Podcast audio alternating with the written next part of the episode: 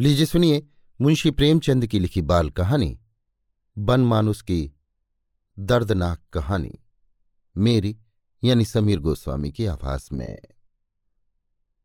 आज हम तुम्हें एक बनमानुस का हाल सुनाते हैं। सामने जो तस्वीर है, उससे तुम्हें मालूम होगा कि बनमानुस ना तो पूरा बंदर है, ना पूरा आदमी। वो आदमी और बंदर के बीच में एक जानवर है।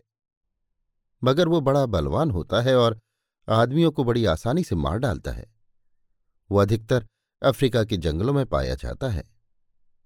एक दिन एक शिकारी अफ्रीका के क्लब में बैठा हुआ अखबार पढ़ रहा था कि उसका एक दोस्त घबराया हुआ कमरे में आया और बोला, एक हबशी दूर से यहाँ आया है और कहता है कि पास के जंगल में एक नर बरमानुष निकला है, जो सिर्फ़ आदमियों को मार रहा है।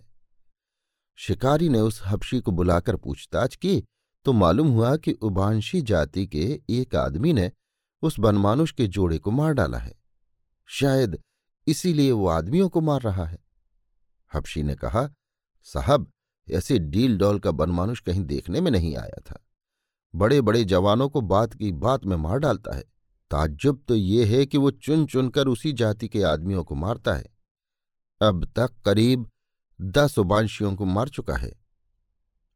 शिकारी शेर का शिकार करने आया था, पर उसने दिल में सोचा, ये बन मानुष तो शेर से भी ज़्यादा खौफनाक है। पहले इसी को क्यों ना मारूं? दूसरे दिन उसने तड़के ही शिकार का सामान ठीक ठाक किया और उसी हबशी को लेकर जंगल की तरफ़ चल खड़ा हुआ। कई सिपाही भी मौजूद थे। वे भी अपनी छोलदारियाँ और बंदूकें लेकर चलने को तैयार हो गए। हबशी राह दिखाता हुआ आगे आगे चलने लगा। दिन भर लगातार चलने के बाद वे लोग उबांशियों के गाँव में पहुँचे। रास्ते में बहुत से जानवर मिले, पर बन मानुष का कहीं निशान तक न मिला। अफ्रीका के सब गाँव करीब करीब एक ही तरह के होते हैं। गाँव के बीच में उबांशियों के सरदार का झोंपड़ा था, जो चारों ओर बांसों से घिरा हुआ था। एक बड़े डील डॉल का आदमी कंधे पर बंदूक रखे सामने टहल रहा था। शिकारियों की खबर पाकर उवांशी सरदार उनसे मिलने आया और फौजी सलाम करके बोला, आप लोग खूब आए। अब मुझे उम्मीद है कि बनमानुष ज़रूर मारा जाएगा। हम लोगों का तो घर से निकलना मुश्किल हो गया है। शिकारी ने गरूर के साथ कहा, हाँ, देखो क्या होता है। आए तो इसी इरादे से हैं। शिकारियों के सरदार ने झोंपड़े के पास ही अपनी छोलदारियाँ लगा दी और पेट देवता की पूजा करने की फ़िक्र करने लगे कि अचानक किसी की कराहने की आवाज़ आई, जैसे उसका कोई मर गया हो। शिकारी ने पूछा, ये कौन रो रहा है? हपशी ने घबराई हुई आवाज़ में कहा, हुजूर, ये वही बनमानुष है। दिन भर अपने मुर्दा जोड़े के पास बैठा रोता है, रात होते ही इधर उधर घूमने लगता है। नामालूम किस वक्त चुपके से गाँव में घुस आता है और किसी न किसी उबांशी को मार डालता है। और किसी जाति के आदमी से नहीं बोलता। लोग दिन भर के थके, मांदे, भूखे, प्यासे थे। बन मानुष का शिकार करने की किसे सूझती? जब लोग खा पीकर फारिग हुए तो सलाह होने लगी कि बनमानुष का शिकार कैसे किया जाए। उबांशी सरदार ने कहा, रात को आप लोग उसे नहीं पा सकते। दिन को ही उसका शिकार हो सकता है।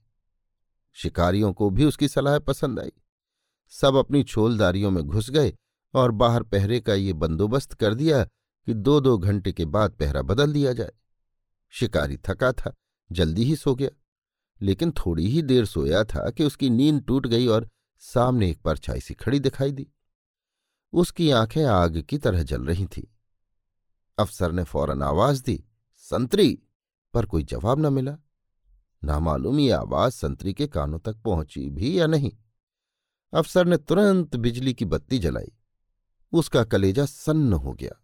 सामने छह फीट का बनमानुष खड़ा था और उसके हाथ में संतरी की बंदूक थी, जिसकी नली बिल्कुल टेढ़ी मेढ़ी हो गई थी। वो शिकारी की ओर आँखें जमाए हुए था, जैसे सोच रहा हो कि इसे मारूं या छोड़ दूँ।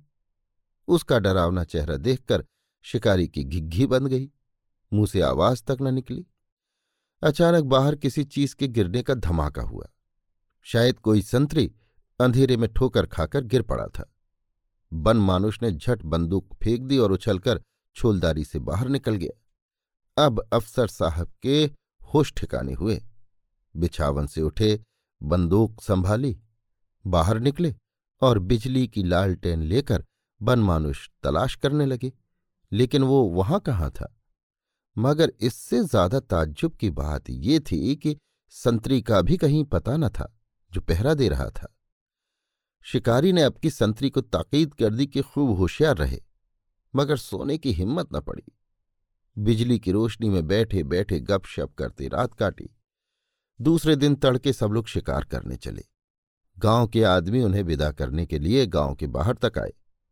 अच्छी खासी भीड़ जमा हो गई। शिकारी लोग झाड़ियों की आड़ में चलने लगे, जिसमें बन मानुष उनकी आहट पाकर कहीं भाग न जाए। हबशी को वो जगह मालूम न थी, जहाँ मादा बनमानुष मरी पड़ी थी। उसी के पीछे लोग चले जा रहे थे। जाते जाते रास्ते में एक जगह बड़ी बदबू आने लगी। हबशी सहम कर ठिठक गया और कान लगाकर सुनने लगा। वही रोने की आवाज़ सुनाई दी। शिकारी ने अपने साथियों से कहा, तुम लोग बंदूकें तैयार रखो, मैं आगे आगे चलता हूँ। मगर अभी दो सौ कदम ना गया था कि उसे वो नज़र आया, मगर वो अकेला न था। उसके जोड़े की लाश भी वहीं पड़ी हुई थी।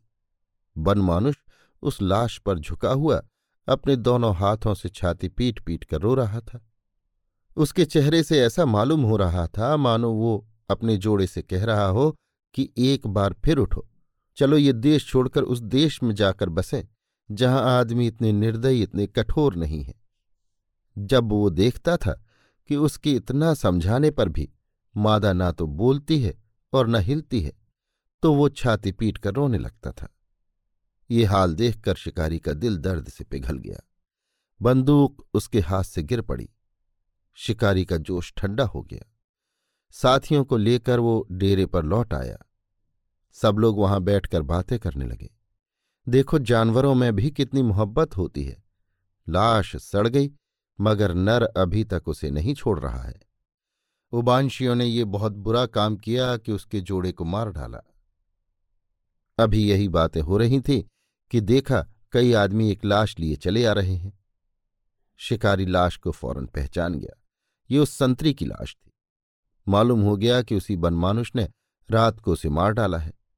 शिकारी क्रोध से अंधा हो गया, बोला, अब इस दुष्ट को किसी तरह न छोड़ूँगा। ऐसे खूनी जानवरों पर दया करना पाप है। आज उसका काम तमाम करके ही दम लूँगा।